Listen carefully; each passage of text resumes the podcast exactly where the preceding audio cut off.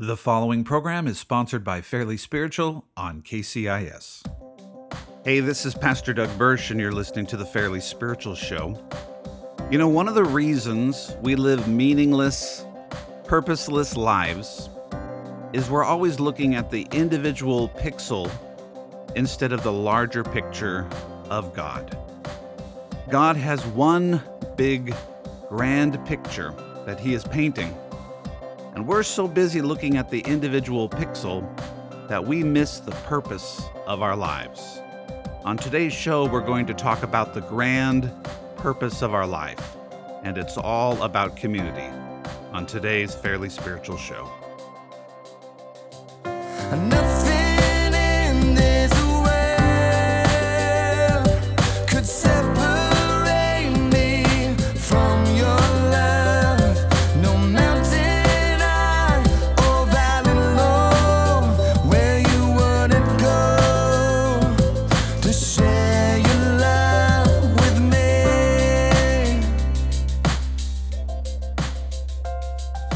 How's everyone doing? You doing okay this Friday? Well, this is the Fairly Spiritual Show. I am Pastor Doug Bursch, and I'm excited to announce that the next few weeks on Fridays, we're going to spend some time looking at the power of community and how you fit into this very important aspect of existence. One of the reasons I think the American church is anemic, one of the reasons I think American Christianity has lost its power, is we've lost the reason for our existence. We've turned Christianity into an individualistic endeavor. And when you read the scripture, the scripture is not about a bunch of individuals pursuing their own individual purposes. The scripture is always about the community of God. And so, in the next few weeks, uh, if you're if you're new to this show, uh, I, I, we do this. We bring you new content twice a week. One on the radio on Fridays, and then also, we have a podcast that's released on Wednesdays. Now, on Wednesdays, I'll be talking about different topics, and you can subscribe to the podcast on iTunes or through SoundCloud, or you can go to fairlyspiritual.org to find out more information about that. But on Fridays, right here on the radio station, we're going to be going through my book, The Community of God A Theology of the Church from a Reluctant Pastor. And we're going to be looking at the issue of community. And I really believe if you stay with me on this, that you're going to find a greater purpose to your life because your life is not supposed to be about the individual pixel. And uh, I'd love it if you'd even pick up my book, The Community of God, A Theology of the Church from a Reluctant Pastor. You can order that on Amazon. There's an audio version if you want, there's a digital version. And uh, follow along as we go through this journey. I'm going to be focusing in on the first three chapters uh, this week. Uh, I mentioned in the beginning of this show the individual pixel, and I want to get into that. Uh, when you were a kid, did your mom ever tell you not to get too close to the TV screen? This tells how old I am, right? You know, now we have these high definition screens with this amazing clarity. In fact, when you go on a hike somewhere, you're like, man, this is so clear. It's almost as clear as my high definition TV. Well, when I was a kid, or when I was a kid, or uh, some of you remember that that we had uh, TVs with not so much clarity, and our mothers told us, uh, "Don't get too close to the screen, because uh, if you get too close, you'll go blind." Now, of course, that wasn't true because if that was true, we'd all be blind. But the first thing I did when my mom left the room was I got really close to the TV and I tried to see the individual pixels. Because what I realized uh, as a kid is that when you see a picture on the TV screen, it's not one picture, but it's actually at that time, you know, thousands of individual pixels. And now it's what, hundreds of thousands or millions of, I don't know how high definition those TVs are. You go into Costco and sometimes it's ridiculous. But the reality is, it's not just one big picture, it's thousands upon thousands of individual pixels that make up the high definition picture. Now, some of you are saying this is far too manly of a illustration, Doug, or far too high tech. So let's give you maybe a more poetic, artistic illustration. Think of your most, you know, favorite painting, the most beautiful painting you've ever seen. Uh, a painting is not just one brushstroke, although I guess there have been paintings in the modern art era that are just one brushstroke. But for the most part, a painting isn't just one brushstroke. It is hundreds and thousands of individual brushstrokes. Those individual brushstrokes make up the one masterpiece that you love. Sadly, in America, we focus in on the individual brushstroke or the individual pixel instead of the full masterpiece that God is creating. Because the reality is, in the light of eternity, God is creating one picture, God is creating one high definition. Okay, we'll stay with the, uh, the, the painting. One painting that is going to be seen through all eternity, that we are all a part of. Yes, we have an individual role to play, but that role is always a part of something far more bigger than just our individual lives. And so that's what I want to focus in on today. And to do that, let's just go to the beginning of creation. Let's just go to how the Bible starts with focusing in on a community narrative. It's not just about the individual. Now, have you ever had an evangelist come to your church, or have you ever gone to an evangelistic meeting? And have you heard the evangelist say this? Say something like this If you were the only person on the face of the earth, Christ would have died for you. Have you ever heard that? I think many of us have heard that before. Now, I, I understand the sentiments of that. That that probably is true, but I would like to say it in a different way. I think this is more true. If you were the only person on the face of the earth, Christ would have created another person. And the reason I know that is because it happened in the beginning.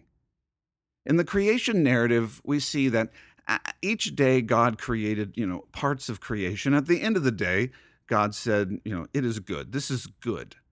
You know, he created the heavens and the earth and the sea and the fish and the animals and Mount Rainier and just everything he created. At the end of the day, he said, good. And then when uh, God on the sixth day created humans, he finished the day by looking at what he had created and he said, Very good. The first time that God uses the word very good is in light of the creation of Adam. When he creates Adam, he says, Very good. And that humans are a different expression than anything else that has been created on the face of the earth. Humans have a unique creative expression. And we know we have a unique creative expression because we are created in the image of God. We have a different creative expression than anything else that has been created on the face of the earth. So the first time you see very good is in the context of humans being created. But what is fascinating in juxtaposition to the very good of the human creation is the first time that you hear the Bible say not good is also in relation to the creation of humans. Now, if you're going to ask someone who's not a Christian, or maybe you could ask a Christian this as well, but if you're going to ask a Christian the first time God said it is not good, you'd probably think the first time God said it was in relationship to Adam and Eve sinning in the garden. But the first time God says it is not good is before sin has entered the world. Before sin has entered the world, before Adam has done anything wrong, or before Eve has even been created, we find God saying, It is not good. And what does God say it is not good about? What, what, what, does, what is it in reference to? God looks at Adam in his singular perfection, and God says, It is not good for man to be alone. This is before sin has entered the world, this is before anybody has done anything wrong. But that humans, in their own individuality, it is not good for us to be alone. And I think it's important for us not to move on beyond that perspective, not to move on to something else, but to understand that the Bible wants us to know right from the get go that it is not good for humanity to exist alone. In fact, I would say you cannot be human in isolation. There is no such thing as a healthy human in isolation. It is not good. Even if, see, Adam's not even doing anything wrong, he's just existing. But Adam just existing in isolation, it is not good. Because for Adam to truly experience goodness, he must exist in community. Adam must exist in relationship. And the reason Adam must exist in relationship is because God is a relational God. Our God is one God. We understand that. We have one God.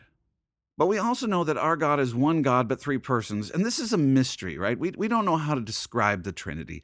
When you try to describe the Trinity, it gets difficult, right? But we have one God who is also three persons Father, Son, and Holy Spirit. Our God is loving relationship. Our God is loving community. Our God is loving intimacy.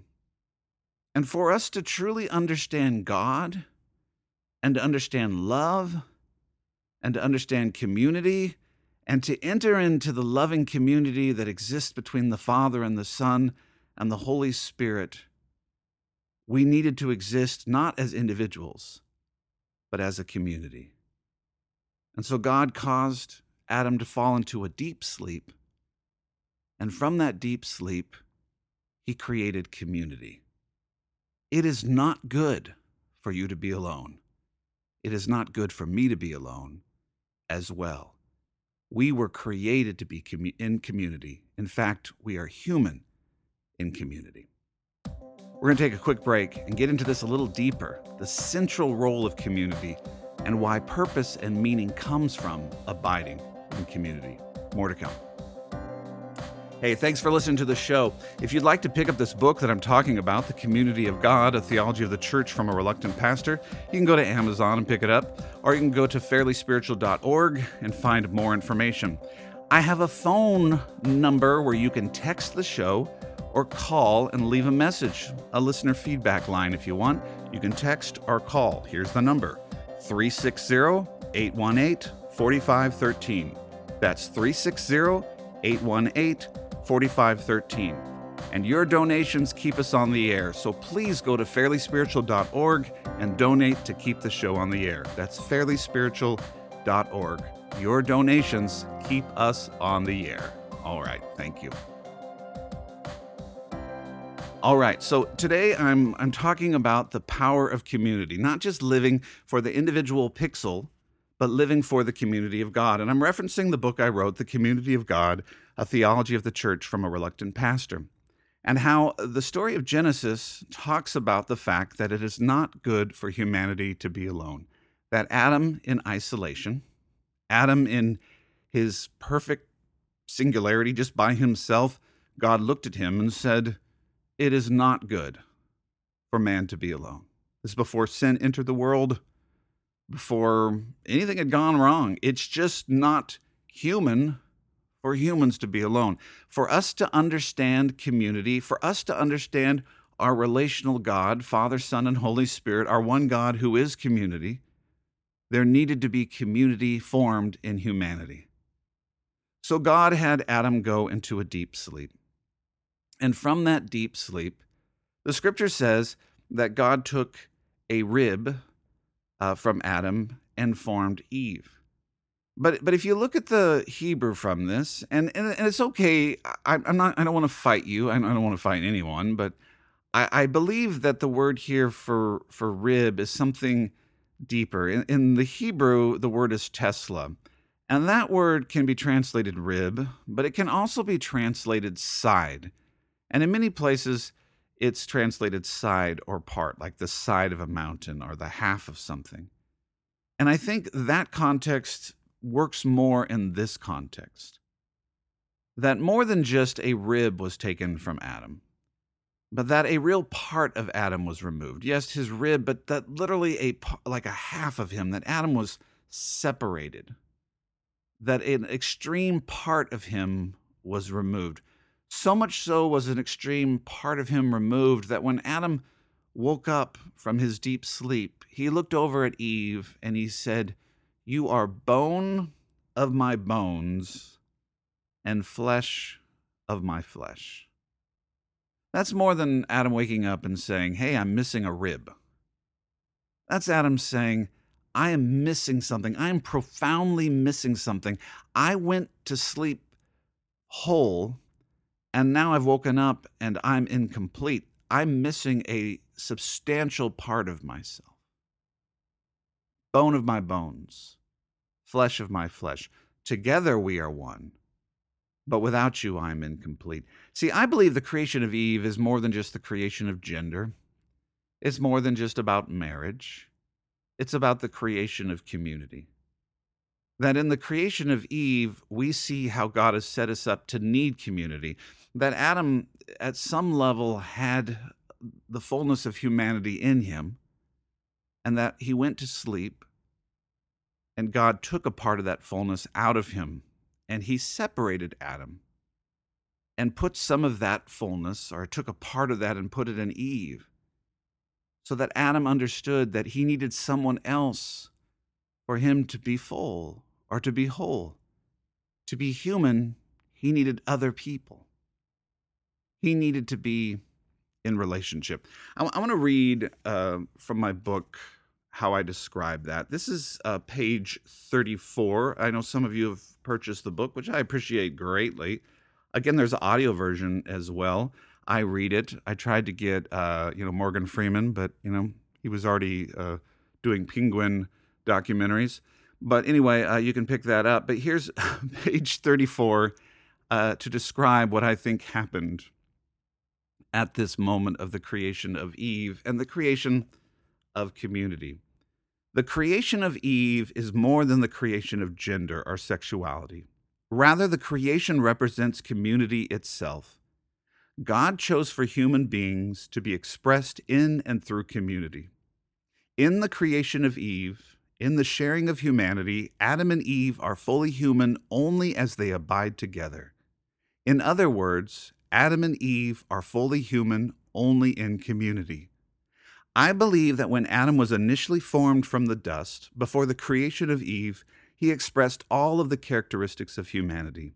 He expressed more than just maleness, he expressed everything that is right and pure and lovely about all of humanity.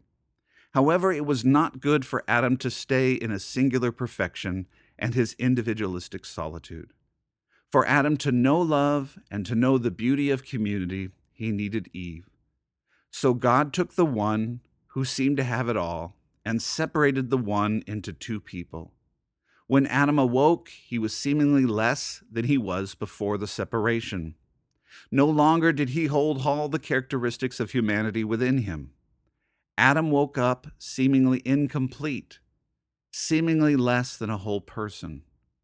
But Adam had not become less of a human, for in losing his self sufficient individuality, Adam gained the gift of intimate, loving community.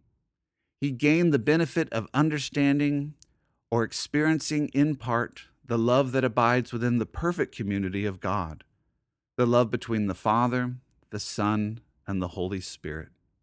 Seeing this perfect gift of relationship embodied in the physical presence of Eve, Adam immediately understood the importance of the gift. This, at last, is bone of my bones and flesh of my flesh. Together in community, Adam and Eve became one. One of the problems with our existence here on earth is we are making life all about our individual needs and our individual purposes. We even make relationships about fulfilling our individual wants and desires. But God has created us to understand ourselves and to understand Him through community. You know, it's interesting, even before Eve was created, God creates the animals and has Adam name the animals. And some people say, well, this is a sign that the Bible's sexist. You know, how how dare the Bible say this that Eve is so low on the chain that the animals are created first and then Eve is created? Well, I, I believe this is such a powerful image of how highly, one, the Bible respects women, and how highly the Bible respects community all the animals are created first to show us that nothing in creation can replace relationship. Or all the animals are named, or all the animals are brought before Adam to let him know that nothing in this earth can replace relationship. You can go off into nature and you can hike in the hills and you can see the most beautiful sunset and I went and saw the national parks in Utah and Arizona this summer with my family, and it was just gorgeous, just beautiful. We saw some amazing stuff. But honestly, without relationship, it means nothing. You can have, you know, two cute cats and that's fine, but without relationship, it means nothing. And this is not about whether you're married or not. It's not about whether you have kids or not. But this is about the reality that God has entrusted people to your care. There are people you've been called to love. That's why the church has so much value. There are people who will come early to your church and they need your love. You are the body of Christ to them. They need you to be whole. They need your kindness to fill whole. It's not good for them to be alone. They need you. They need your smile. They need your kindness. They need your goodness. They need your love. And for some of you as well, you need community. There's a part of you that's missing. When you isolate from friends and family and neighbors, that isolation makes you less of a person. It, doesn't mean you're less of a person as you're not a good person. It just cuts you off from what it means to be human. To be human is to be in relationship. You don't have to be in a lot of relationships, but we're called to be in some relationships. The evangelist. The evangelist comes and says, If you were the only person on the face of the earth, Christ would have died for you. But I believe this. The evangelist, if, if he came to you and said, If you were the only person on the face of the earth, I believe he should say this Christ would look at you and say, You need somebody, and somebody needs you. So I'm going to create community so that you can know what it's like to experience love, to give love, and to receive love. So that you can know the love that the Father has for the Son, and the Son has for the Father, and the Spirit has for the Father, and the Father has for the Spirit, and the Spirit has for the Son, and the Son has for the Spirit, you can know that eternal love that has always existed in our triune God. God has created us for community. Sadly, we're so focused in on the individual pixel that we miss the bigger picture of God. We're so focused on the individual brushstrokes that we miss the bigger, magnificent painting. Life can have tremendous meaning when, begin to, when we begin to realize that we were created for community. Yes, community is going to hurt you. People are going to harm you. Just as we can individually harm ourselves, community can harm us as well.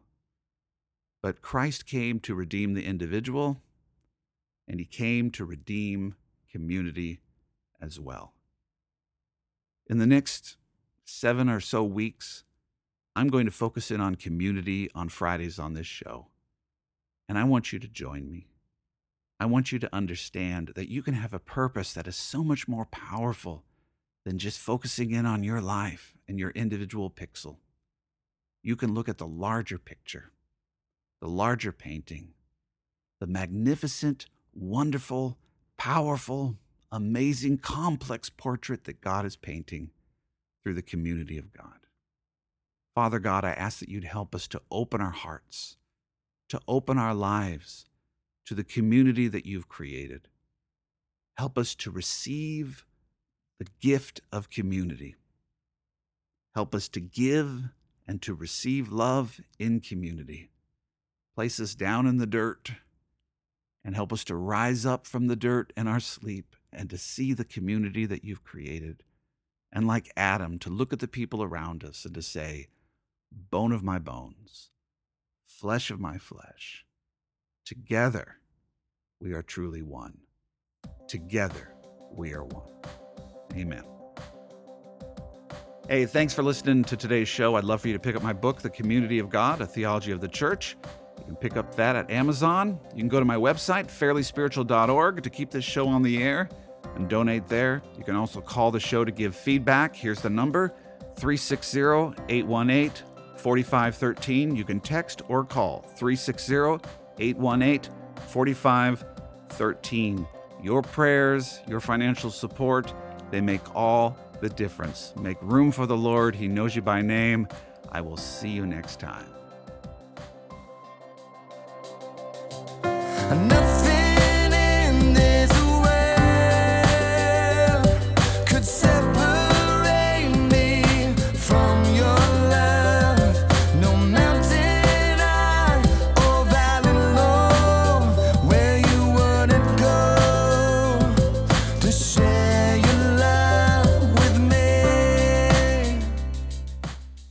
preceding broadcast was sponsored by Fairly Spiritual. When you write or call this program, be sure to mention you heard it on KCIS.